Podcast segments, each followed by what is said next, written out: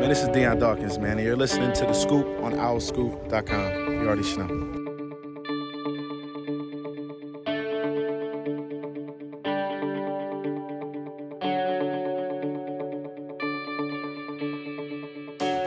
What's up, everybody? Welcome back to The Scoop, OwlScoop.com's podcast, Season 8, Episode 47. I'm John DiCarlo, and with me today, Declan Landis. Hi, John. What's up, buddy? Oh, not much. Just happy to be here. Thanks Recording in the same room, I know. not it's on crazy. Zoom. It's glorious. It is. It really is. It's good to be back up here and not, you know, and in Maryland. No What- offense to Maryland. What are you, what are you drinking there? A, a, a Joe Tea? It's called Joe T. Yeah, I picked it up at uh, at Old Nelson, right down the street.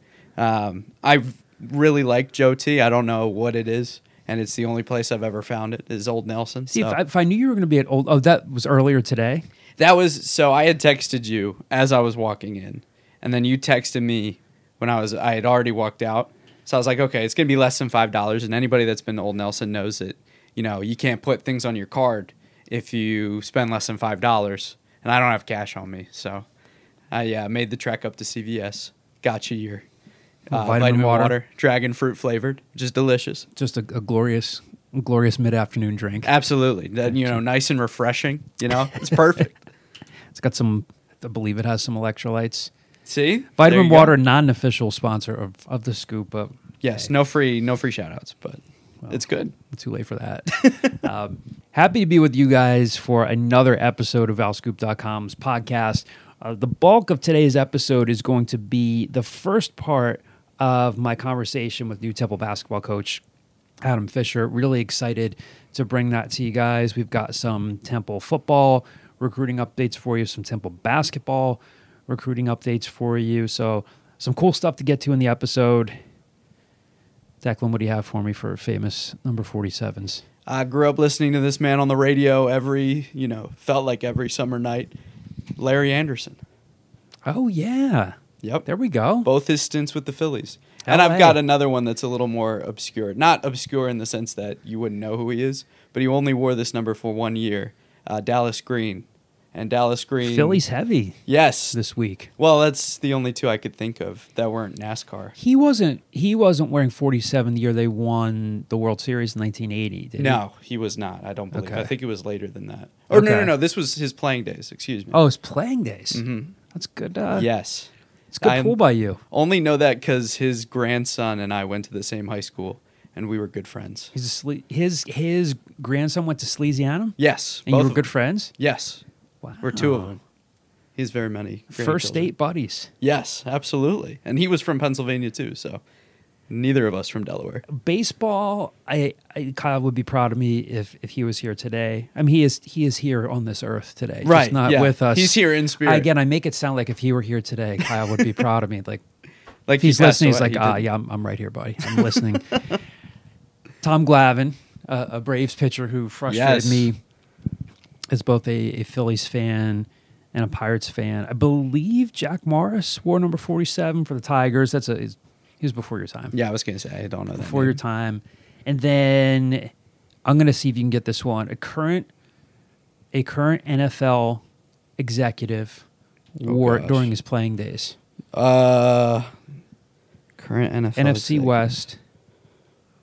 Oh, it's the Niners GM. I can't think of his Yes. name. I can't think of his name. His first name sounds a lot like mine. Okay, John. I can't- last- I- John Lynch. John Lynch. Played with the Tampa Bay Buccaneers. My fault. I like I knew who it was. I just couldn't think of his name. There you go. So I'm sure we're missing a few. Pat Egan usually gets back to me when he listens to the scoop and says, Hey, you missed this guy, that guy, and that guy. And they're normally hockey players. And Yeah.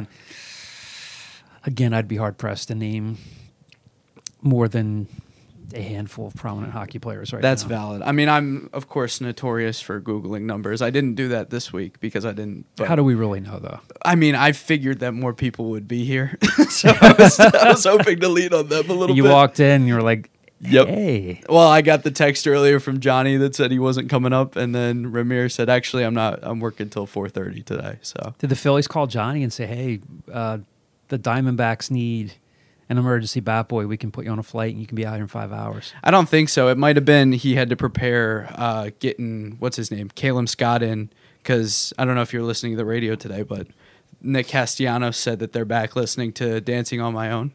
So I did not know that, that. actually might have been Johnny's responsibility today, I just like making it. sure that you know everything's good in the dughouse. There we go. dugout. Dug, clubhouse dugout. Same thing. Yeah, just Well, completely not- they're mixed not my the same words. thing, but, yeah. no, just you know, Anyway, It was a I'm good sure try. Johnny appreciates the free publicity. I'm sure he does. Before we get to the rest of the podcast, a reminder once again that the scoop is brought to you by Greenspan and Greenspan Injury Lawyers. If you have been injured while on the road or the highway and the crash was someone else's fault, the insurance company will not be on your side. You need us, Temple Law grads, who will fight hard to get the compensation that you deserve. We only get paid if we win. So in Pennsylvania or New York, call us today at 215 261 7359. That's 215 261 7359. And you can find them on the web at greenspans law.com. That's greenspans law.com. So, as promised, we're going to play a portion of my interview with new Temple basketball coach Adam Fisher. He was kind enough to talk to me for about 45 minutes in his office. We're recording this late Tuesday afternoon. Talked to him earlier this morning, and uh, parts two and part three are going to be available later this week for subscribers. What you're going to hear now is the first part of that conversation where Adam's talking about the newest members of the roster, the transfers, Matteo Picarelli from UMBC, Quante Berry, the redshirt freshman from Providence, Jordan Riley from Georgetown, and Steve Settle from Howard. All four of those guys are players that we have, of course, covered and written about. Uh, Adam talked to me about those guys, how he plans to recruit and use his big men, what he's learned from all the, the coaches he's worked for in his life, like Jay Wright, uh, Jerry Dunn, Ed DeChellis, uh, Jim Larranaga at Miami, of course, has been probably the mentor to him, as you'll you'll hear him talk about here, and uh, eventually moved up to one of the three bench assistant roles there. So that's the part of the interview that you're going to hear now, and uh, we'll play this for you and then react to it on the other side. This is the first week where you guys have the whole team together for workouts, correct? Truly, the the, the whole group with the new transfers and everything, right? Yeah, we're waiting on uh, one guy, John, who gets here next week. Matteo. I mean, it's very early on, and you've been very, I think, intentional about saying, I don't want to call us a family yet until we really get there, but just a couple days into it, how, how things look so far. You know, it's been really exciting. You know, it started for us on Sunday. We did uh, what I would call family barbecue. So we had all the team, staff, we had our athletic director and his family, our, all our coaches' families were there. Uh, and that was just fun, kind of, you know, be around. We had the football, we had different games like a tailgate. Uh, we had a food truck, which was awesome, an ice cream truck, and we, we did it on campus. So this would be something I would do at my house once I find a house here. Um, but that was something I thought that started bringing us together. We met, we watched um, a video on the history of Temple. It was actually about three minutes long. Um, so they have the pride and passion for it, and then we showed them some clips of themselves, and basically said, "Now, now it's your turn, Team 128." And practice has been fun. You know, it's the first time we've been out there as a group, and uh, that was most exciting for me. Being able to practice on or workout, I think is the right term, on Monday uh, with all the guys, and just seeing the energy, and they just everything you say they want to do right now perfect. And I told them, game's not perfect, the season's not perfect, but we just got to make sure we get better each day. I wanted to ask you if you could take us through your process with the new guys, with Matteo, with Quante Berry, with, with Jordan Riley and Steve Settle, whether they've talked to me or whether they've talked to my assistant editor, Kyle Gauss, they all talked about, like, granted, every coach is going to say, yeah, we were really detailed in how we evaluate these guys, but one of the common themes seems to be that these guys were really impressed with the work that you guys put in and really studied their games. I remember Steve saying, "Hey, if you make a couple tweaks here, your three-point shooting percentage could go from here to here." Can you just take us through that process of what it's like for a new coach to come in because it's not like it used to be where like, yeah, my roster is mostly intact. It was hurry up and go with a bunch of stuff and then hitting the portal. How did you guys prioritize what you were looking for and then how you evaluated these guys? The first thing we did was um, identify who was here. And that was our first thing. We met with all the players that were already on the roster. Some guys obviously stayed, some guys decided to go elsewhere, but that was the way we spent the first week. And I felt they all chose Temple for a reason. So that was priority number one. Are you coming back? Are you not? And if not, it's okay. And we let those guys work out in our gym, even that decided to go elsewhere, because I believe they made a commitment to Temple, so we allowed them to do that.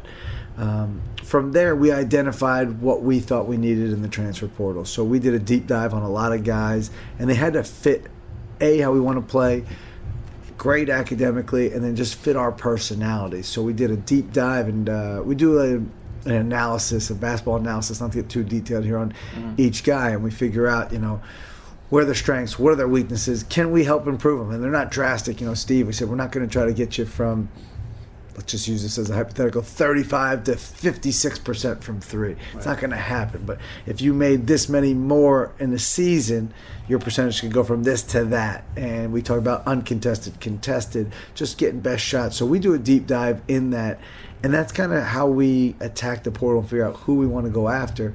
And then we show them on the visit like hey here's a, a breakdown of your game. Not the film of it but these are the numbers and the numbers everybody can get.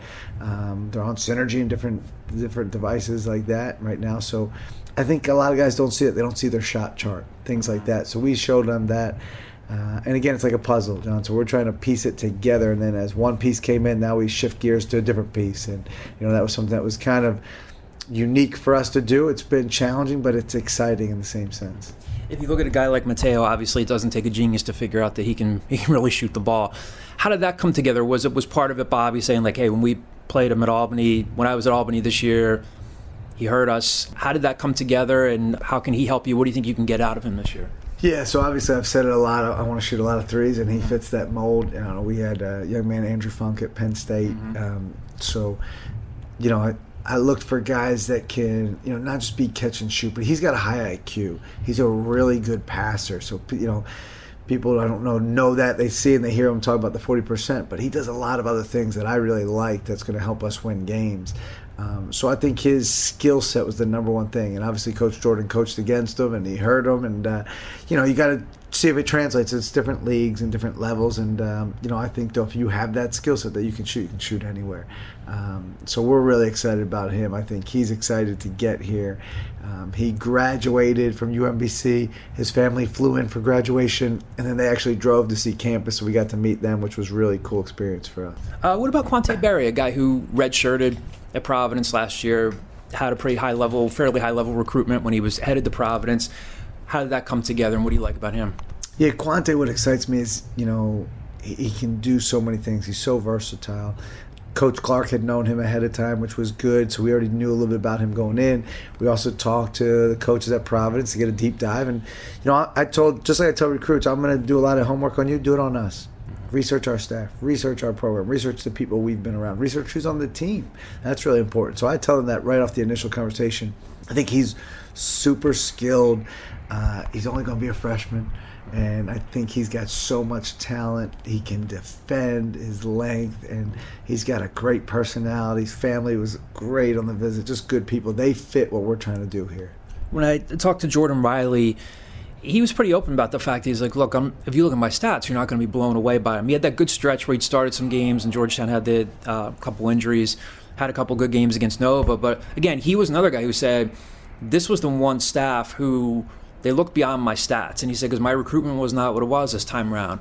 What did you guys see in him where you thought he could help us? I mean, there's some length and athleticism there. Same thing. What do you think you can get out of him? What did you like about what you saw from his couple seasons at Georgetown? You know, you know, there's a lot of things that we liked about him. I think his ability to get downhill. He's played at a you know a high level. He's a competitor.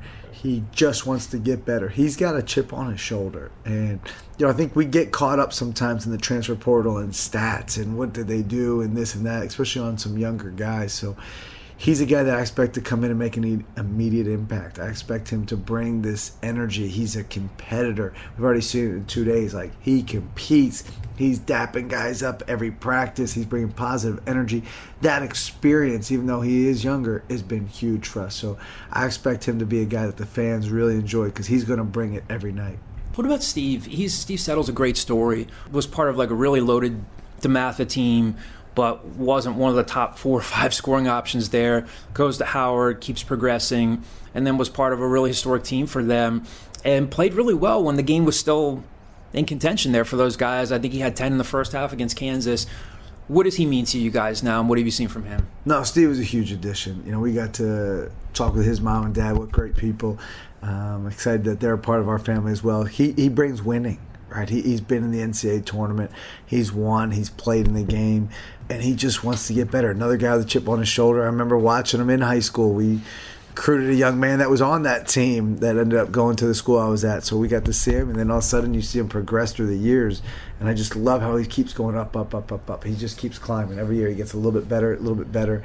Um, his length, his skill set is, is going to be huge in our program, and we're super excited.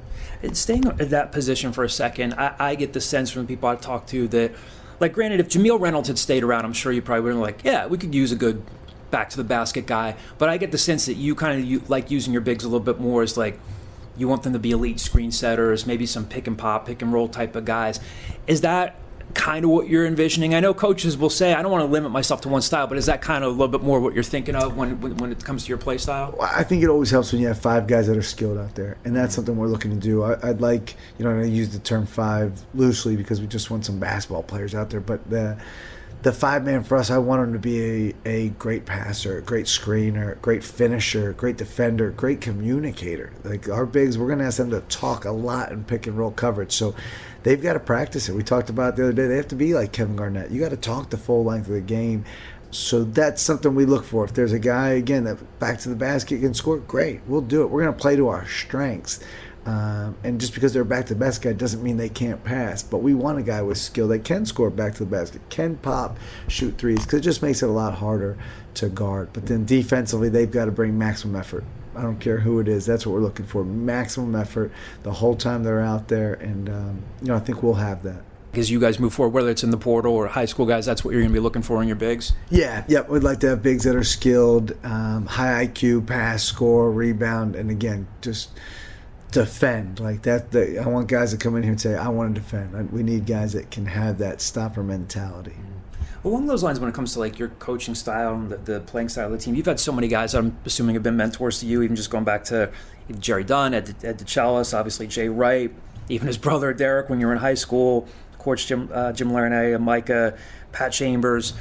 I, I know you could probably sit here for hours and talk about what they've meant to you, but what are some of the things that jump out to you that you take from those guys as you kind of blend that all together now and now you're at the helm of your own program? What are some of the things that kind of flash to you in the morning or different points during the day? You know, a lot does, John. A lot comes to you. You know, a lot of things. One, you, slide over one seat and you do see there's a lot of things that you think you're ready for, and then things pop up, and uh, and they're great things.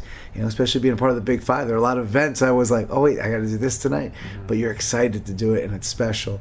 Um, you know, and I learned from all of them. You look at Coach Wright, what he's done at Villanova, just um, absolutely incredible, and he just builds a program. You know, and he has built a tradition where guys want to come back, and that's what we're trying to to reconnect with a lot of basketball alums. We want them to come back. So I think you learn that, and just his style of play too is, you know, those guys always compete. They have an identity, and that's what that I've learned from Coach Wright, uh, Coach Shrewsberry, His time in the NBA unbelievable. You learn about spacing, and there's some things. I was a sponge in year one, just listening to all the details that he provided, and him coaching in an NBA All Star game, and he's got pictures of that. And you know, here he is coaching the best in the in the world, and he's now bringing that knowledge to our guys. So uh, we still talk early and often. He's a great um, mentor to me, and you know, he went through being a head coach for the first time two years ago. So I'm picking his brain. Hey, how did you do this? And uh, he's been phenomenal. Um, and then Coach Larranaga, you know, all, all, all, these guys, Coach Dunn, Coach DeChellis, Coach Chambers, all great.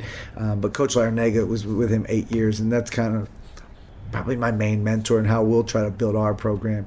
And he teaches you how to run a program, how to treat people the right way, how to recruit the right people to fit what you're trying to do, which isn't always the best basketball player. You look, there's guys that he's recruited uh, come out of high school ranked 167, 187. He doesn't care about any of that. And then they turn out to be first and second round NBA draft picks.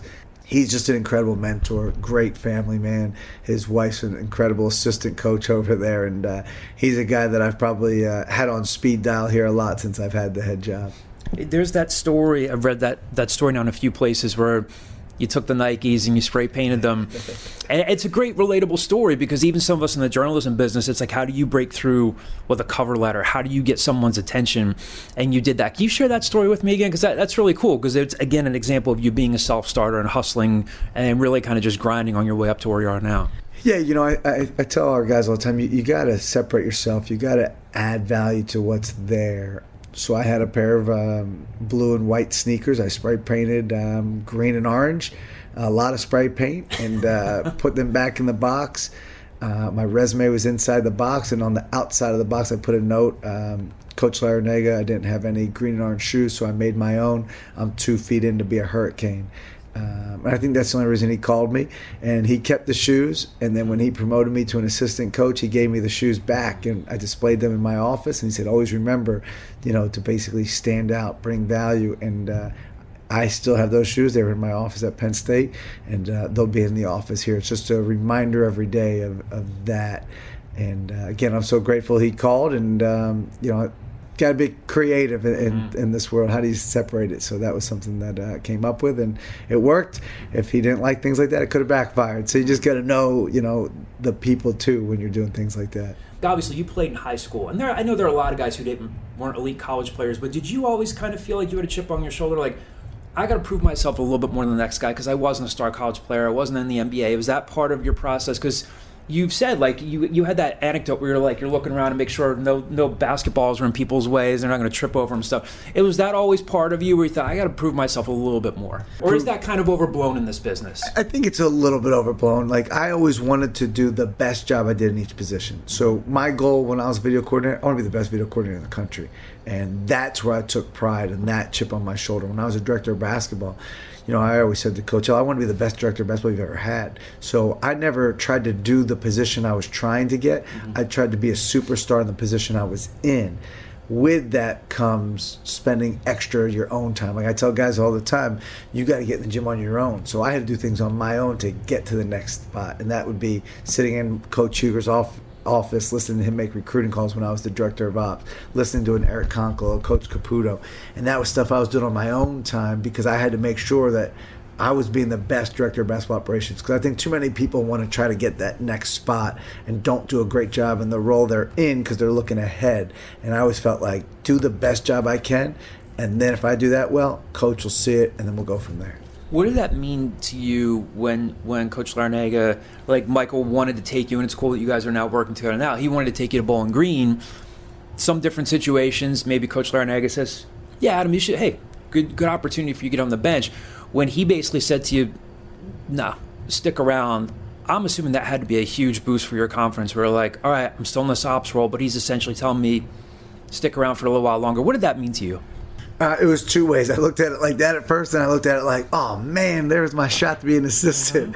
Uh, but I'm big in loyalty and, and, trust, and he gave me an opportunity, and you know, I felt like it was the right thing that whatever he needed, I was going to do, and you know, that's something that I don't know if you see as much nowadays with transfer portal and all that stuff. But to me, I'm huge into loyalty. My family had a hotel and restaurant for 50 years in the community, so there's something special. I just believed in him. Same thing when I um, left Villanova to go work for Coach Chambers. Asked Coach Wright for his blessing, and he gave it. I think you, it's just something you need to do. Um, so uh, I was super excited to think that at some point I'd be an assistant coach, hopefully at Miami. I uh, didn't expect it to happen three weeks later when Eric Konkol got the Louisiana Tech job, who's now at Tulsa in our league. But uh, you know, I think it taught me a lot that just just to have great faith, great belief in the people that you're working for, and then they'll do what's best for you. Declan, what'd you think? It was really interesting. I, I think my favorite part was the part about the shoes, which you had mentioned you heard about. I had never heard that story before. Him getting the, I can just picture him getting the green and orange spray paint, trying to make the shoes look nice and, and sending that to coach. And as somebody that struggled getting a summer job, I could totally relate to that. Him putting his resume in the box and sending it, trying to make an impression. Um, so that was the part I really enjoyed hearing about. But I think the the part about Team 128 and making this, you know, version of Temple basketball unique and and really catering to the guys that are on the roster rather than having a set identity and then you know trying to find players. Uh, I think that's something that's unique to what we've heard before. You know, we we get caught up in the in the mindset of Temple tough basketball, kind of in a way. I think, and um, hearing that, you know, Fisher's going to try and see who's on his roster first, evaluate each and every individual talent, which is something the players seem to to admire as well. Um, I think we're in store for a team that we cannot predict. You know, Mm-hmm. in sitting here right now in your office in the middle of June. So I think that's that was the thing that I took away from that part is I have no idea what to expect come October, November. Yeah, and I think he's pretty. I think he's pretty realistic and pretty genuine when he talks about what to expect for the coming season. I mean, I think he even said it in his introductory press conference. Like, I'm not going to say we're a family Yeah, That's the point that I want to get to in November. I think all the well, the, the players that we've talked to have talked about how much energy he brings to things, and that that's genuine. Yeah, I like the anecdote about the shoes because, like I said to him in the interview, when you're applying, it's a different line of work. But when you're trying to apply for a job, in our line of work, it's like, how do you write the perfect letter, the cover letter? How do you stand out? Yeah, what And- font do you use on your resume to make sure it pops? Yeah. Like all those little details. Yeah, and that that got him in the door. Mm-hmm. And I mean, Miami. I mean, Penn State was a big part of his coaching resume. Of course, most recently before he came to Temple and came back to Philly. But Jim Larranaga has been a huge, huge part of his career. So I hope you guys enjoyed that part of the interview. Again, if you are not an OwlScoop.com subscriber, What are you now's doing? the time. What yeah, are you what doing? are you doing? With all due respect. With all due respect, of course. And thank you for listening to the thank podcast. you for listening to the Yes. podcast. But yeah, uh, parts But two, out.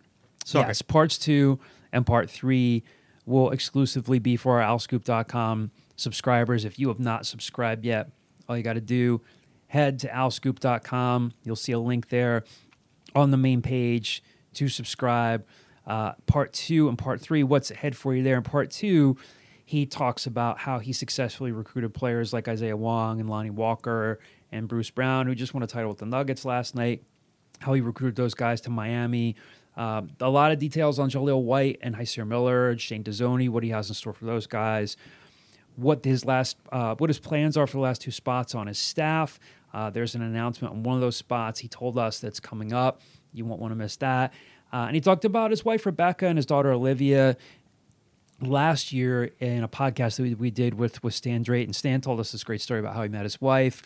Had a lot of twists and turns to it, which was which was great and entertaining. But um, I like asking coaches about that because I think sometimes fans think it's the cliche thing for coaches to say, I got to thank my wife, blah, blah, blah, blah, blah. But I mean, it really is true because these guys do, yes, eventually they get to a point where they're head coach and they get compensated very well for it, but they move around, they make a lot of sacrifices. So I wanted Adam to shed some light on that part of his life. So some great stuff there.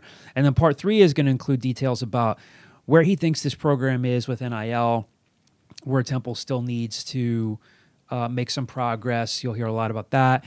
Uh, talk about his place in the game as, as one of just 12 Jewish head coaches in Division One college basketball among 350 or 351. So it's a small percentage. I think only 3% of the coaches in America and Division One men's college basketball are Jewish. Talk about what that meant to him, what he's doing to engage some former players, and uh, also gave us a little glimpse into their recruiting plan for the next couple years. So a lot of good stuff ahead that you won't want to miss. So want to appreciate uh, and say thank you to Adam for his time that he spent with me in that conversation. Got some football recruiting updates for you. So since we last recorded, Temple added two more players to its 2023 class, and Asim Smith Marsette from North Jersey's Weequahic High School, and then Keon Johnson from Florida's Inlet Grove High School. You might remember reading my story if you're an OwlScoop subscriber uh, about about Keon Johnson. So he visited a couple weekends ago and basically was saying, Look, I, I want to commit. Just didn't have the offer. He finally got the offer last week. Uh, averaged 22 and a half yards per catch last season. Recently finished seventh in the 400 meters uh, in the 2A state championship down in Florida.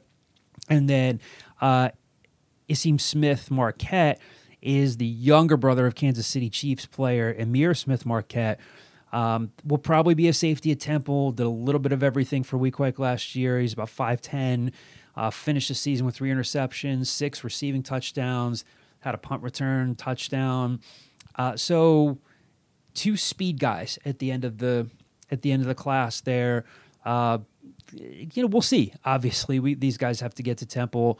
Could they both be redshirt candidates? Probably, but you know, this is where Temple in the past has done a good job of finding guys late, late, late in the recruiting cycle. Again, Jaquan Jarrett, who played for the, Eagles and, and the Jets in his NFL career, comes to mind as a guy like that. And now Temple has its first two verbals from the 2024 class, again, since we last recorded. And quarterback Chris Dietrich from North Jersey's Pope John the 23rd High School, and wide receiver Bryson Goodwin from Florida's Jesuit High School. Both guys that Johnny Zwislak had written about um, earlier on this year as they had gotten offers from Temple. You can go back and read those stories. Of course, we have stories up about them now, uh, committing to Temple.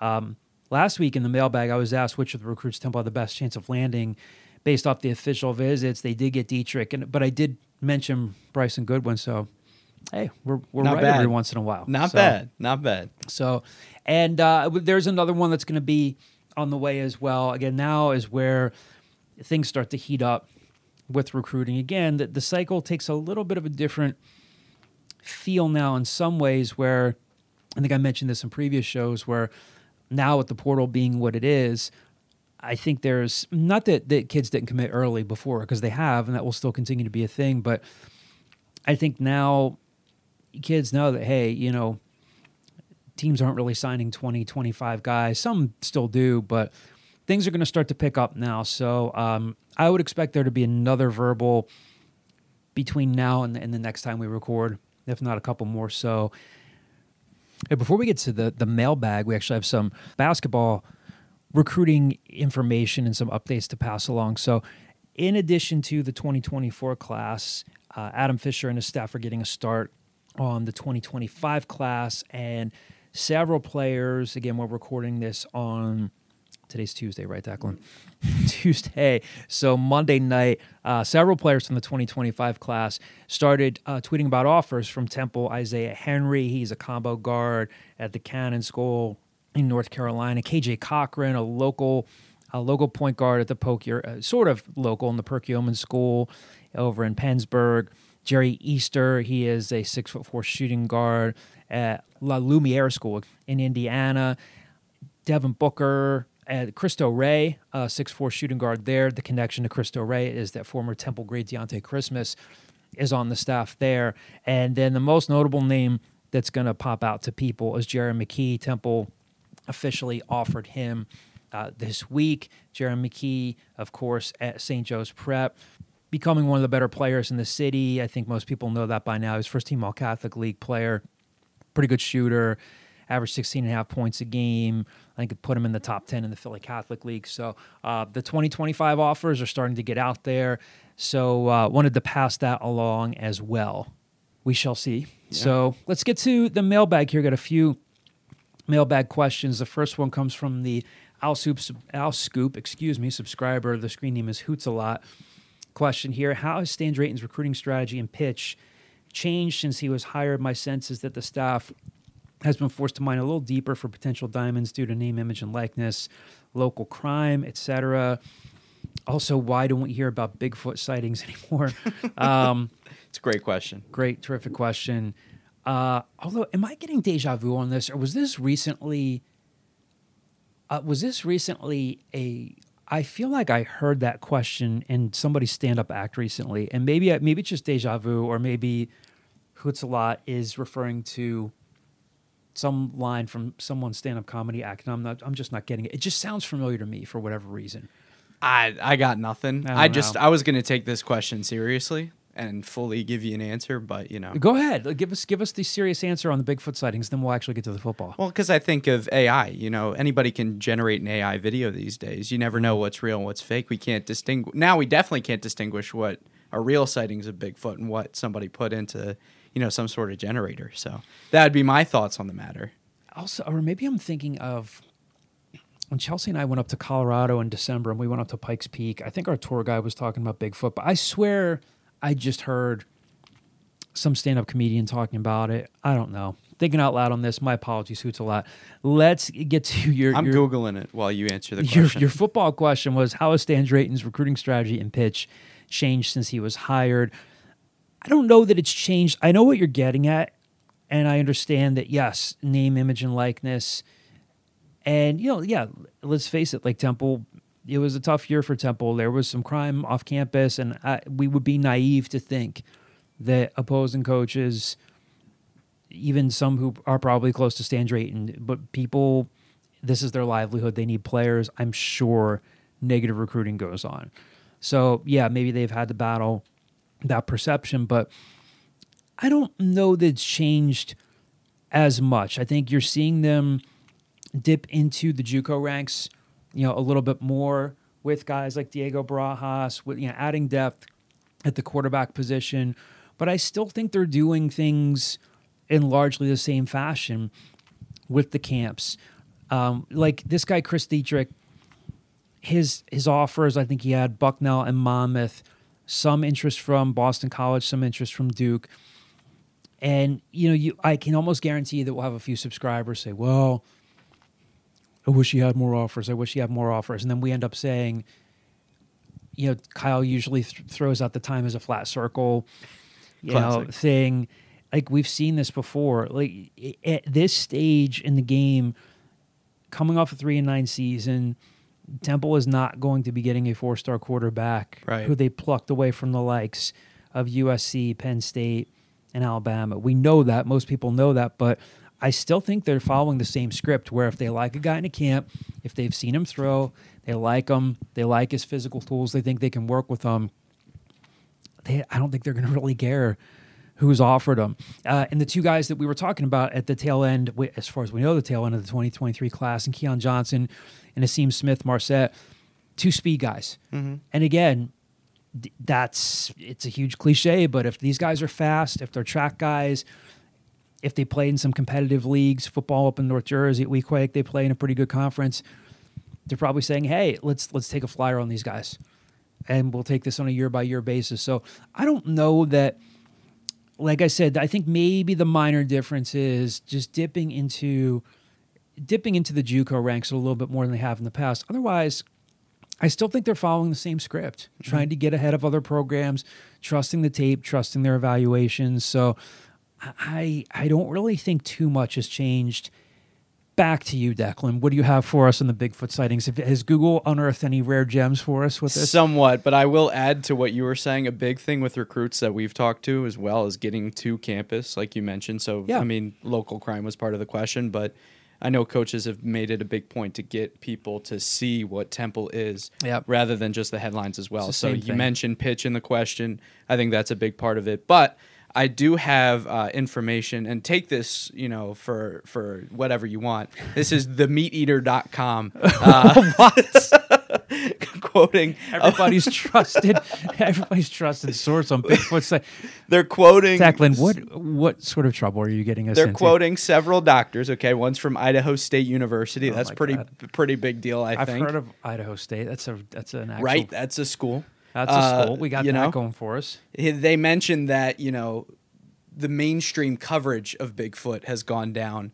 Not necessarily that Bigfoot sightings have decreased. It's just that you know they they aren't getting covered as much as they used to. So now you're getting them on. You know you're getting your normal amount, but they're going to Twitter rather than say your 12 o'clock news. You know what I'm saying? So I think uh, that's why we're hearing less and less about it because you know you're not going to see Bigfoot walking down Broad Street, right? So until that happens, that's that's saved for Twitter. I think more often than not is what the uh, the fine folks at themeateater.com are saying. Hoots a lot. I, I hope you sincerely appreciate the effort that Declan has put in here. so much effort. And an article from 2003 said Bigfoot is real. So, and that's National article? Geographic. So Ooh, all right, little there you go. Geo Yeah, 2003 though. from So 20 years ago. hopefully something didn't Lots happen to Bigfoot in between then. Where were you in 2003? Uh, I was one year old. What, what was one, one year old from this article? What, what was. Declan Landis like as a one year old child? Great question. No idea. I know I ate a carpet at some point in my young life, but I don't know what age I was. I was like within two, though, within two years of being born. Like a piece of a carpet. I had to go to the hospital. Jesus. yeah, I was a messed up kid. I had a rough childhood in in terms of me getting hurt. you were the kid that was like getting into the medicine cabinet and everything. Yeah, I don't know if you can see my scar here, but I have a scar on my lip on the left side. I tripped over my dad's motorcycle at three years old and got like twenty some stitches. That's kind of a badass story, though. It is, it is, and it's a cool looking scar. It's not like, tri- uh, yeah, I tripped over some Legos. No, it was a motorcycle, and it was like the brake pad on the motorcycle, and I, you know, we'll have to talk about it. But I've I've been in the emergency room quite a few times in my Wow. life for stuff I like was in that. the emergency room for a broken, broken left pinky toe once. Broken Really? right pinky toe. Yes. What'd you do? Oh God. Uh, As long as it broke won't get you in trouble. No, I, I, it was like 1.30 in the morning. Was taking out my contact lenses. My wife will actually appreciate me telling this story. Um, we had gone out to dinner. My mother-in-law came with us and was was spending the night with us. Wait, how recently was this? This then? was back in like 2018ish, 19ish, pre-COVID. That's a lot more recent than I thought. So we went to, I believe, Teco, which is a really, really good Italian restaurant in Newtown Square. okay. Might be better than the Olive Garden. Uh, I was sure. just gonna say it's no No, Olive hell of a lot better than the Olive Garden. So come back. We're up late. Had a glass of wine, drinking, uh, just relaxing. Decide we're gonna go to bed. Um, my mother-in-law goes into her spare bedroom. I'm taking my contact lenses out, and I stubbed my toe on like this little like cabinet that we have in the bathroom. And I feel the pain. I'm like, oh, it's that stub your toe pain, but Right. it feels a little bit worse. Oh, I'm like, damn, this hurts. This really, really hurts. I didn't put my glasses on yet, okay. and my vision's not good without Oh no. without. I don't like where this is going. contacts. I look down, and I'm like, I could be wrong, but I feel like that toe is out at like Oh. a 45 degree angle. Oh. So I bring my glasses with me and I walk out. My my mother in law heard me. She's like, You okay? I said, Child, does this look bad? She goes, Oh, Oh. yeah, that doesn't look good. does not look good. My mother in law looks and goes, Oh, oh, and they're looking it up. It might be broken, it might be this. I love my mother in law to death. She's great. I was like, Can you both please just shut the hell up? I was like, Do I I think I might need to go to the the, the ER. I looked down, I was like, it was like literally bent out completely to the right. I was Nope. like, um, Nope. okay. We go to the ER at Bryn Mawr Hospital. Uh huh. You still feel like a bit of a fool being there because at the end of the day, you have a broken toe, right? Right. Yeah. And they the the ER wasn't too crowded. One at the front desk was like, "Can I help you?" I was like, "Yeah, I think I have. I think I broke my toe." Literally at that same time, this guy comes. in, He's like, "I think I'm having a heart attack." I was like, "You should probably get to him first. They finally they they get to me and they're like, "All right, Mister DiCarlo, we'll we'll wheel you back. We need to take you back here for some paperwork." I was Right. like, "I can walk," and they're like, "Please sit down." In this wheelchair, Declan, they literally wheeled me, wheeled me like five to ten feet behind the desk, so you feel like a fool. They do the intake paperwork. Uh huh. They bring me back, and so here's the the embarrassing part. I'm going to be 47 years old tomorrow, Oh my gosh. Happy birthday. and thank you. I have got much much better with it over the past couple of years. For whatever reason, I have not been great at swallowing pills in my life. Mm. Don't know why. Just just haven't been. They bring me back there. They did X-rays, and the one ER nurse said, on a scale of one to ten, how bad is the pain? I was like, it's bad, but I said I think my foot's just like numb. I can't really feel anything. She was like, yeah, we're the X-rays are going to come back. We're probably going to have to like reset this. Like it hadn't like broken through the skin or anything, Uh-huh. but she said, "All right, have you taken anything for the pain?" I said, "No." And she's like, "Okay, let me go get some prescription strength Motrin for it." I said, "Before you do," I said, "This is a little embarrassing," but I said, "I I know I'm too old for this, but I'm not the best at swallowing pills." She's like, she said something like, "Yeah, we get someone like you in here every once in a while like this." She goes, "Let me see what I have." She comes back and brings me like the stack of like eight or nine things that look like little like prepackaged jello shots that you would see at parties. and I was like, what's that? She's like, this is like baby Motrin. This is like baby aspirin. She's like, I want you to take this syringe and keep loading it into this, and you're going to shoot this into your mouth. My wife just starts laughing. and she's like, just keep putting this into your mouth. And I was like, all right. they come in, they're like, yeah, your, your toe's broken in a couple places. We're going to reset it. And the ER doctor's like trying to talk to me. He says, Are you feeling any better? And he does this thing. I was like, Wow. Oh, that hurt.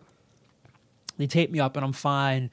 But Chelsea likes to joke around and say somewhere later on the night somebody came in, brought their young child in. They like, sorry, you're gonna have to We're out." you're gonna have to go to Lankenau or Paoli because some idiot came in here and took all the baby Motrin. So that's my story of resiliency. Wow. Yeah. What a what a warrior. Since then, I have gotten. I mean, I still can't swallow like these huge like horse pills. Right. But, you're better. Better, yes. There you Uh, go. But again, that is not a. Uh, It's baby steps. It's improvement. We'll Yeah. take it. Yeah, yeah. My wife loves loves telling that story. just just told that story. at My buddy Jeff Neiburg, who who works at the Philadelphia Inquirer, we just told that story at his wedding. Incredible. cocktail hour. Ace Carter looked at me and, and started laughing as as as well. He should have. So anyway, where the hell were we? Got two more two more mailbag questions to get to there. Um, Green Street Owl asks us, following up on my question from the Penn Scholarship Board on the message board here, is the staff recruiting Kafik Myers, who took visits last season? So Kafik Myers is a class of 2024 point guard at Neumann Goretti High School. I- I believe they still are, but that's a great question, Green Street Owl, because Temple did just host um, Isaiah Pasha for an unofficial visit this past weekend. So he had a really good uh, season this past season at Cardinal O'Hara, and he's going to be taking a post grad year up at St. Thomas More, up in the New England area. He's a 2024, 2024, excuse me, guard that they like. My educated guess, and again, I know I say this and everybody teases me for it. Um, Tuesday, June 13th, at this point, things are fluid, things could change, but I would still think that there they could still maybe be a little bit more portal heavy in 24 and then hit the 2025 high school class a lot harder. So when they're recruiting high school players, I think that they're going to be a little bit more selective. It could be recency bias on my end. I, I think because they just had Isaiah Pasha in here, I know they like him. They like him enough to have offered him. I'm not quite quite sure where things stand with Kafik Myers. Obviously, the previous staff liked him. Um, had a pretty good year for Neumann Goretti. We'll see. Um, great question. I think they still like him.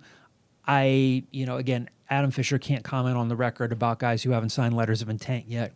So we'll see. But my, you know, my my my guess there is that they're looking at a couple of different guys at that spot. And again, the roster could change and probably will change in the future. So Exactly. great question, but I am curious to get some feelers on how the new staff feels about Kafik Myers. Again, pretty good player at Neumann Goretti, um, a slighter build than Hysier Miller, but uh, not not as as strong or bulky, but a quick player in terms of getting to the rim. But great question. We'll see. Um, final question here from Temple Twenty Two is the screen name. Coach Fisher clearly understands how important NIL is and will be moving forward. Is anything being done to try to ramp up these efforts? Temple 22, I would ask you to listen to part three. Was it part two or part three? What I think you said part three. Part three is where Adam Fisher gets into NIL with me uh, in that portion of our one-on-one interview there. And uh, again, for those of you listening to the podcast who are not subscribed to owlscoop.com, as I said, check out the interview. Adam was great, gave me a lot of great stuff, uh, and you'll have an answer to that question there. So um, And then some. Yes, and then some. I uh, can you can you before we close things out here, can you share an embarrassing story about yourself so I'm not just left hanging with this broken, I broken got you. toe story? No, I- you really don't have to. was no, I have joking I have two that are very similar. One, third grade. I was over at my babysitter's house. Lived in my neighborhood. We But went right quick down though, the street. you were in Yes. third grade. This was like for me It's, f- it's taking true. baby aspirin like That's true. three or four years ago. But to be fair, I haven't had that many years, you know, and I've had a lot of injuries. Those were just the two that came to mind. Remember that time you called me really old on a podcast? That's not true. I Yeah. just said I haven't, haven't had, had as many, many years. I haven't had as many years as Javon. Does that make you feel better? That's not going to stop me from accusing you of ageism. Go ahead. I'm sorry. It's all right. I'm used to it. um, third grade, went to my babysitter's house, and they had these two giant poodles, Mm-hmm. and I am terrified of dogs. Still to this day, Yeah, I like I like I like dogs. Don't get me wrong. I give Bear if my adorable No, bear I'd have no problem He- with. Big dogs. Oh, big dogs. Any Okay. dog Yeah, that bear's not a any big dog. animal that could potentially overpower me, not a fan. And birds as well, but that's another Wait, thing. what? You're you're afraid of birds? I just don't like them. I'm not really afraid of them. I just don't like Okay. them. Um, anyway, the two dogs, and I'm in third grade, so I'm slightly smaller than I am now. Mm-hmm. Uh, two large poodles come charging at me. She has a trampoline. I am on the trampoline. They jump up on the trampoline. She has a picnic table to get off of the trampoline. So you get on the picnic table, get off on the the you know the seat of the picnic table, and then get onto the ground. I skip the middleman. I jump off the picnic table onto the grass. Fractured my growth plate. I was in a cast for about six months because these Oh, wow. dogs were chasing me. And then sixth grade. Wait, what happened after you hit the ground? Did the dogs find you and just lick you to death, or no? No, they finally. I mean, I ran around a little bit, and they finally like caught him. Um, but then, like the next morning, I couldn't walk, and my mom thought I was faking. And then two days later, she was like, "All right, we'll go to the doctor." And he was like, "Yeah, you you cannot be." We were at the Christiana Mall walking around, and he was like, "You cannot be on your feet right now." So that was not fun. Wait, for two days, your mother didn't believe you? Yes, I just thought I was faking, That's which is valid. You know, I understand tough. that. Uh, you know, Were you the boy who there. cried wolf growing up? Did they? Did she have reason to believe that you were faking? Maybe I don't remember. I remember not wanting to go on my field trip, um, and that just so happened to be three days later. So maybe that's what it was. How did that make you feel? Ah, you know, it hurt, just like physically. Just kidding. I was trying to play your therapist. We'll get into. Well, that's more for the next episode. Absolutely. into. We'll turn that one over to Kyle. Yes, and then sixth grade uh, gym class, we ran laps, and we and some of my friends were playing tag. I was not. Uh, I was struggling to run the laps because I am who I am. And uh, this one kid came up and tried to tag me. I won't name names because that's not who I am. And um, trips me. And now, if you X-ray my left foot for some reason, I don't know. You know, people are weird. Uh, I have. I did ask for X-rays as part of your employment with that's true. I was wondering why that was a question on there. Yeah. Um, but I have a divot in my in my foot where my bone used to be because of that. So Jesus. yeah, it like it chipped and then dissolved. It's not like a huge divot, but it's there. It's like noticeable. So What goes on in, in Northern Maryland? chaos, craziness. Mm. It's it's the cornfields, you know. Wow. They got the magic power. I don't know. I don't know where I was going with that. Well, I'm sorry. I'm sorry. I'm sorry. sorry for what you've been through. It I really sh- wasn't Maybe I bad. shouldn't have. Maybe I shouldn't have asked. But you know what? You're resilient. You're yeah, shout out. AI DuPont Hospital. Great, you know, took care of me a couple times. Shout out to Bryn Mawr Hospital for giving me baby Motrin There you go. Took care of me. to get me through my very serious broken yes, toe injury. catered so to your needs. That's you know the bottom good line here at the Scoop. We service. appreciate the medical community. yeah, absolutely, we do. anyway, thank you for sticking with us for another episode of the Scoop. Uh, thank you to, uh, in addition to the medical community, thank you to our sponsors, Greenspan and Greenspan Injury Lawyers, who did not represent me or Declan No. in um, any of our just our, our these injuries that have defined who we are today. So Yes, thank you to Joe T as well for fueling me this afternoon. he's the guy who tripped you. No, Joe T is the. Oh, Joe, guy. T- that's right. That's how I wasn't going to name names. I'm not. What a guy. way to close out the show. Anyway, we'll have more. Uh, again, I think, as I said earlier, this is when football recruiting starts to heat up. And again, if you have not subscribed to owlscoop.com, now's a great time. You can catch part two and part three of my interview with Adam Fisher. Again, a big thank you to Adam for the time he spent with me earlier today. Hope you guys are having a great June. I'll talk to you soon.